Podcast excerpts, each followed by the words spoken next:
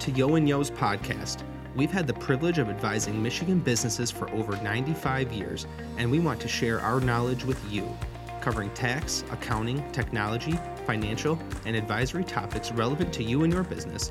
Yeo and Yeo's podcast is hosted by industry and subject matter experts, where we go beyond the beans. So if you want to stay in the know about business issues and trends that affect you, then keep listening because this is Everyday Business with Yeo and Yeo.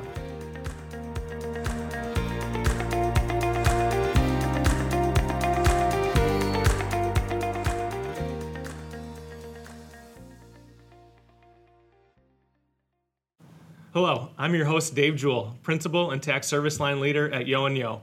Welcome to this episode of Everyday Business, where we focus on tax issues affecting your business and personal tax situation. Today, we'll be taking a break from tax law and hitting on a topic that no one wants to think about or talk about, but it is important to discuss given the digital age that we're living in. That said, today our topic will focus on what you need to know if you find yourself as the victim of tax identity theft. And then we'll also discuss some tips for keeping your information safe so you hopefully don't have to utilize the advice we'll be sharing for tax ID theft in the first place. I have two great guests who are joining me today. From the tax side, I'm, join- I'm joined by Terry Kranowski. Terry is a tax supervisor in our Saginaw office, and her expertise lies in all things related to individual income tax. She's also our go to person for when tax ID theft issues pop up. She works with clients across the firm to resolve these issues as quickly as possible and to help prevent them from happening again. My second guest is Jeff McCulloch. Jeff is the president of one of our affiliate companies, Yeo and Yeo Computer Consulting. Jeff is going to lend his expertise to our listeners today and share some tips from an IT security standpoint and how you as a taxpayer can best protect your personal information.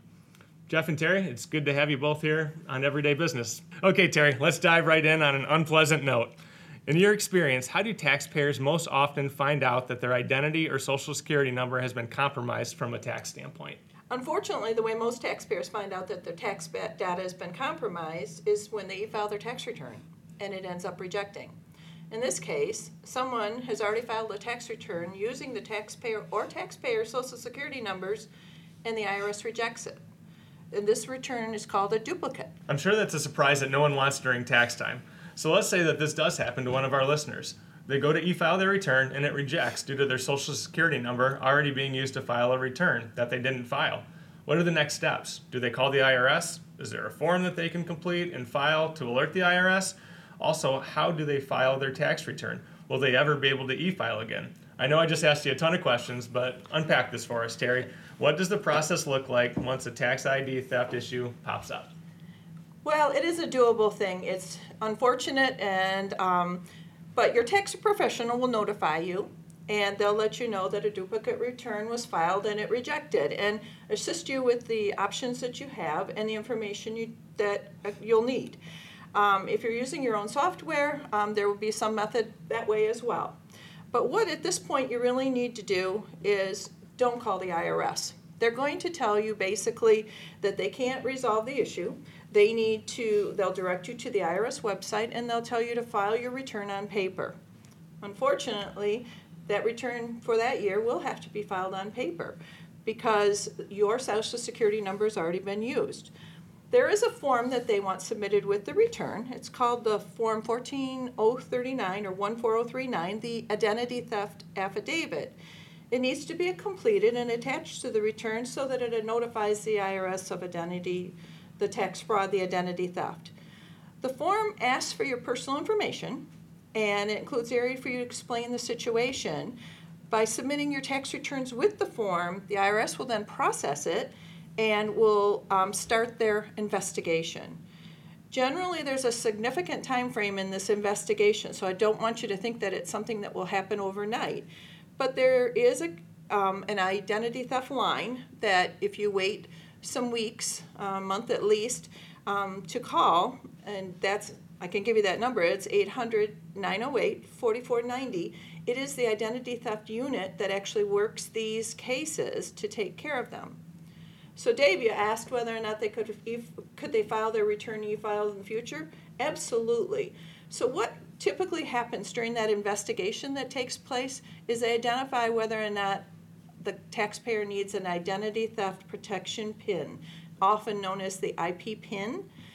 Those are usually issued, well, they're issued annually in December, and those are what you use to file the future year tax returns. You need to have that number. Sometimes it's just the taxpayer, sometimes it's both the taxpayer and the spouse. So we just need, you need to make sure that you keep those documents that you'll receive at the end of the year and put them with your tax papers for filing your next year return. Um, for states, that's a different story. The states, unfortunately, all have their own processes, so that's something that you're going to have to. Um, we're in Michigan here. Michigan likes to use the same federal form 14039. You attach it to your Michigan return and provide information that way. Um, so sometimes, occasionally, this happens um, that you may receive an IRS notice. So one of the things that you always be careful with is IRS always sends everything on paper, but that doesn't mean that everything that comes to your mailbox is legit.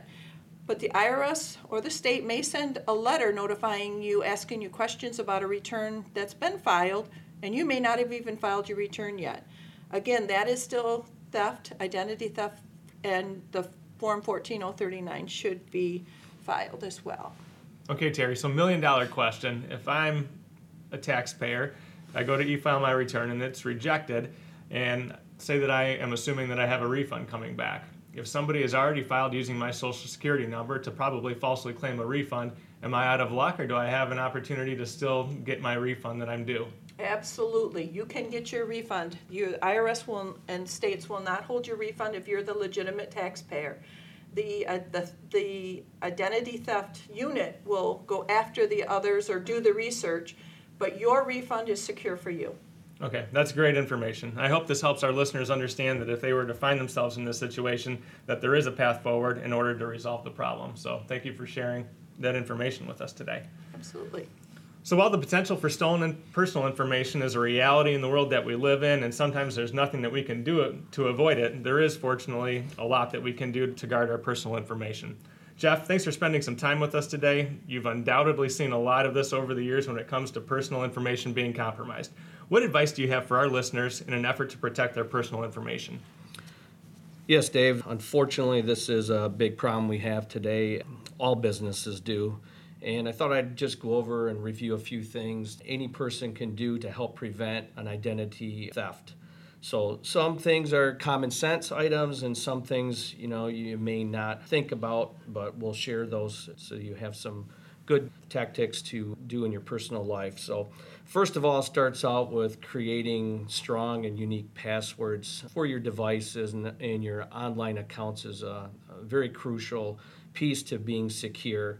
Part of the problem is is people will put password on some devices but not all the devices and you really need to have that from your cell phone to the tablet to your home computer all having some form of uh, a password to get onto that device, especially if you're conducting any type of business on that device. The other thing would be uh, setting up those unique passwords. Don't set up the same password for your bank account that you set up for your credit card and set up for uh, a general uh, website or for your email.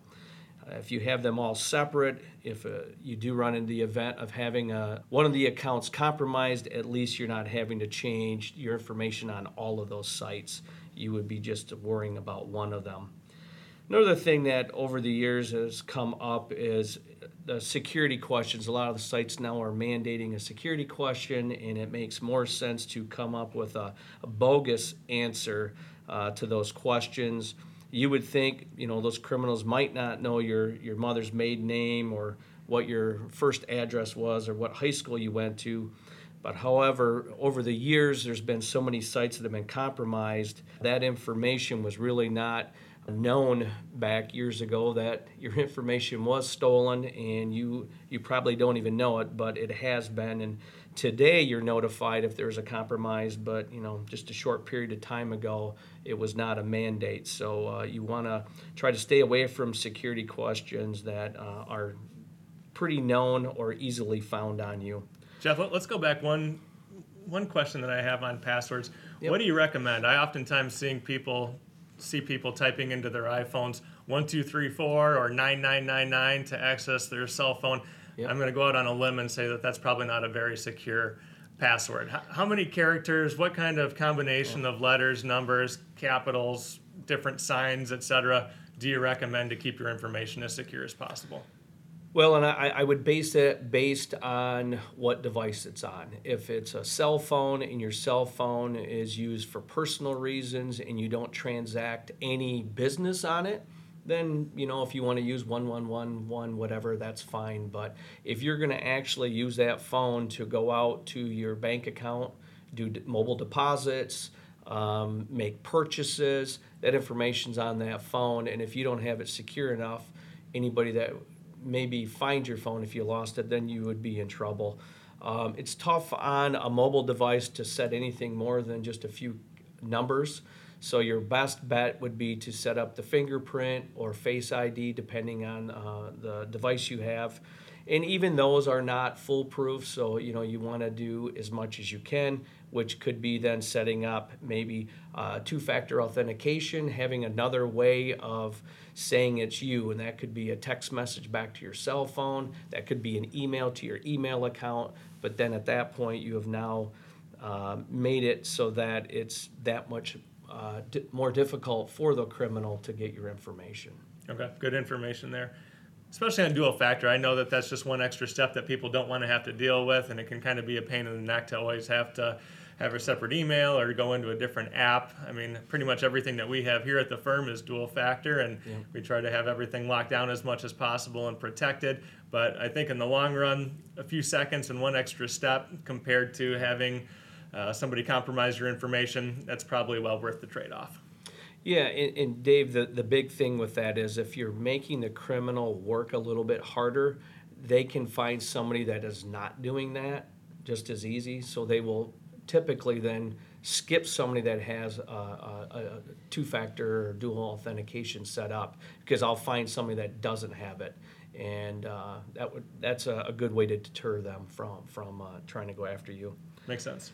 So some of the other things, you know, you get all these emails, and a lot of people are paying uh, pay attention to the emails. A lot of people don't pay attention to the emails they get.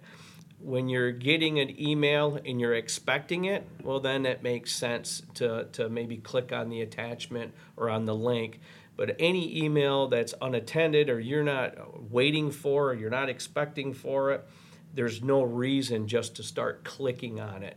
Uh, I highly suggest that people use their cell phones to view email, but not to really transact any type of business back and forth. You should be doing that from a computer so that you can take your uh, mouse and hover over the links and make sure they're legitimate uh, websites of where it should be going to. And again, uh, paying attention to uh, should I be getting that? If it's if the email seems to be too good to be true, it, it, it, it does mean that it's not it's not intended, and you should be just deleting those. Uh, another big area that people um, are all using is the uh, social media, and that is a big uh, target for criminals. They're looking at people's social media to pull information from them to find out when they're going on uh, trips, uh, if they're doing the same thing every single year. People are telling when your birthday is. Well, your birthday is usually some of those things for uh, um, uh, your passwords, security questions, could be birthdays, all those things you really want to limit what you're sharing on social media because uh, they are definitely looking at that. Let me, let me stop you there and ask you a question. Yeah. So, those things on Facebook where people list 20 questions and say absolutely everything about themselves, including where they grew up, what their kids' names are, their mom's maiden, you know, maybe not to that extent, but does that just kind of make you roll your eyes and scratch your head a little bit? Because uh, to me, that's a way that okay, you're telling somebody who wants to compromise your information basically everything about you. So, yeah, should people use caution? five years, eight years ago, uh, the criminals weren't looking to social media. Today, that's one of their number one um, spots to look for this information because unfortunately, uh, the public is giving it away. They're they're making it very easy for a criminal to find that information. That's why I said earlier, you know, make bogus questions of security questions. You know, if it says, well, you know, where did you go to high school? Pick some high school in another state. You know, make up a name, pick a, you know, whatever. You know, if you make some bogus information and only you would know it, uh, that would help against that. But yeah, you should limit what you're putting on social media. You know, use it for what it's intended for, and I would not use it for sharing everything about your life because it, unfortunately somebody's going to use that information. Another big area that everybody needs to pay attention to is um, free or public Wi Fi.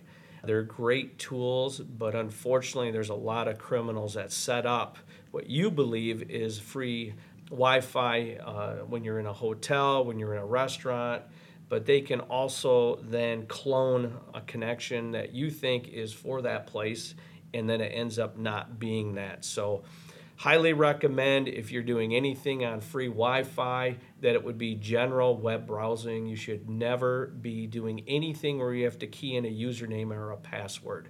Because if you accidentally co- connect to a bogus Wi Fi, they would have uh, tracking software on there and they would capture all keystrokes.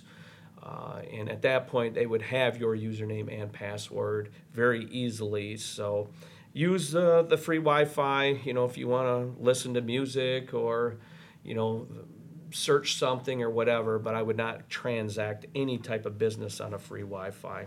Can I ask a question then? Yes. So if I were in a restaurant and I was sitting there having coffee, could I use like my iPhone, my data from my phone? Is that safe? Yeah, your your data plans, you know, whether that be with Verizon or AT and T or T-Mobile, whatever, th- those networks are um, as as secure as you're going to get. At this point, I don't know of any known compromises over those. There very well could be, but that is much more secure than using a free public Wi-Fi. That free public Wi-Fi, your problem is, is you have no idea what security that place has that's offering the free Wi-Fi. And if you're in a mom and pop uh, restaurant eating and you're going to use their free Wi-Fi, just think of what they might have for security at that place. So it's just you, use it for what it would be intended for, which is you know, just internet browsing and not transacting any business. Always transact that business from your house on your internet. Uh, and again, if you're in your house and using your Wi-Fi, you know, you know if you have that secured there at your house, that's different than being at a Starbucks and using their Wi-Fi. Mm-hmm. Thank you. A couple other things. A lot of people will set up accounts over the years and they kind of forget about the accounts. So if you have old uh, accounts out there, it's a great idea to close those down, get the information off of their database. Um, it's just one less area that you have to worry about um, where your information could be out there. We had talked a little bit about that two factor uh, authentication. I believe that is something that you want to set up in anything where you're logging into to transact uh, any type of business. So your bank accounts, your credit cards, those are all you know your uh, 401k plans. If you have any other investment accounts, I would absolutely set up. Uh, some type of two factor, whether that be an email to you where you've got to get a pin out of it, or if they send it directly to your cell phone. But that's a great way to uh, deter the criminals because there's another step that they would have to do to uh, get past or get your information. Um, sharing information, you know, we like to share all this stuff on Facebook and other uh, um, um, social media sites, but really you don't want to be giving any information out to anybody. Uh, if you keep that to yourself, it's it makes it that much easier. Now it have to be something you've done versus somebody else has done to uh, share your information. Uh, keeping all of your equipment up to date, you know, whether that be your home computer, your cell phone, uh, or whatever don't just assume because you bought a, a brand new Windows computer that it is doing updates. Um, they will fail if you're not rebooting your equipment. Um, the reboot process is really going to help that to clean up. So that's just some of the things um, that I thought would be good to share uh, and talk about. Yeah, no, those are those are great. Those are great tips to hopefully not have to go talk to Terry in the future because your identity was stolen and you found out when you had a tax filing. Terry, what are a couple of things that you maybe share with clients? Just obviously the, the tax documents that they get at tax time, W 2s, mortgage interest statements, statements from their, their bank with their interest, dividends, etc. on there. They have all sorts of personal information, everything that you would need to open up an account about somebody that somebody would need to open up an account for you, essentially, minus maybe a birth date, but name, address, social security number is all on there. Sometimes parents are on there with children, and social security numbers, even of children, are, on there. So, what are some tips that you can share with taxpayers to keep their information safe? Well, the number one thing is to be really careful. Jeff went to it originally you know, a few minutes ago and mentioned, you know, keeping your, your documents close to you. First of all, keeping those documents in a secure location, putting them away, definitely checking back with your personal information, going for the bank and credit card statements on a regular basis to make sure things haven't been hacked.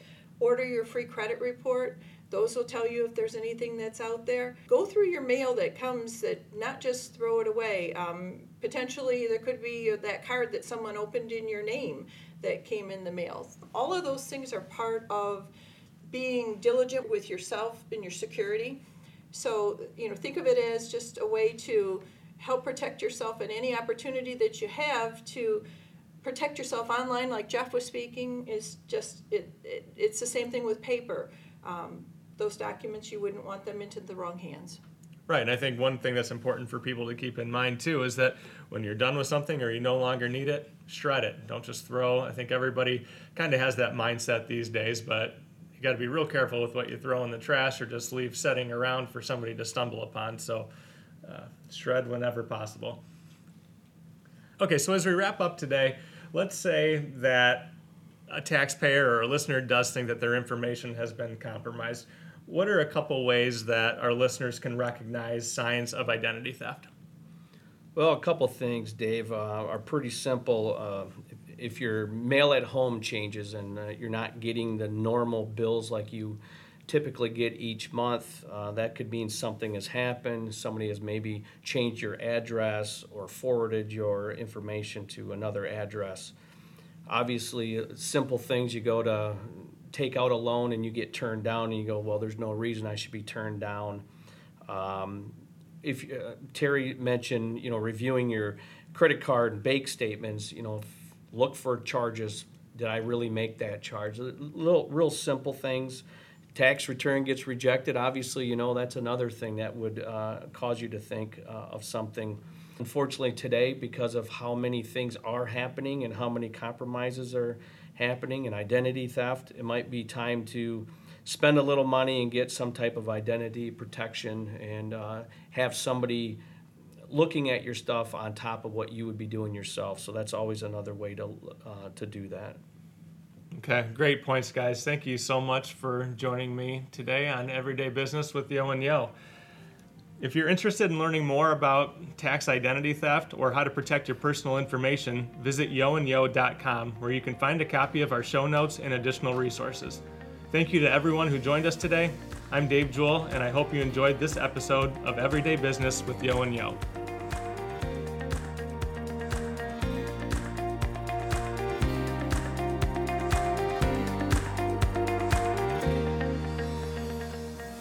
Thank you for tuning in to Yeo and Yeo's Everyday Business Podcast. Yeo and Yeo's podcast can be listened to on Apple Podcasts, Podbean, and of course our website. Please subscribe, rate, and review. For more business insights, visit our resource center at yeoandyeo.com and be sure to subscribe to our newsletters.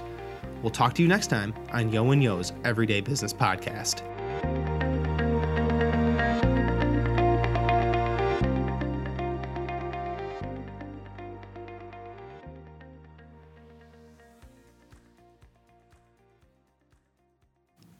The information provided in this podcast is believed to be valid and accurate on the date it is first published. The views, information, or opinions expressed during the podcast reflect the views of the speakers. This podcast does not constitute tax, accounting, legal, or other business advice or an advisor client relationship. Before making any decision or taking action, you should consult with a professional regarding your specific circumstances.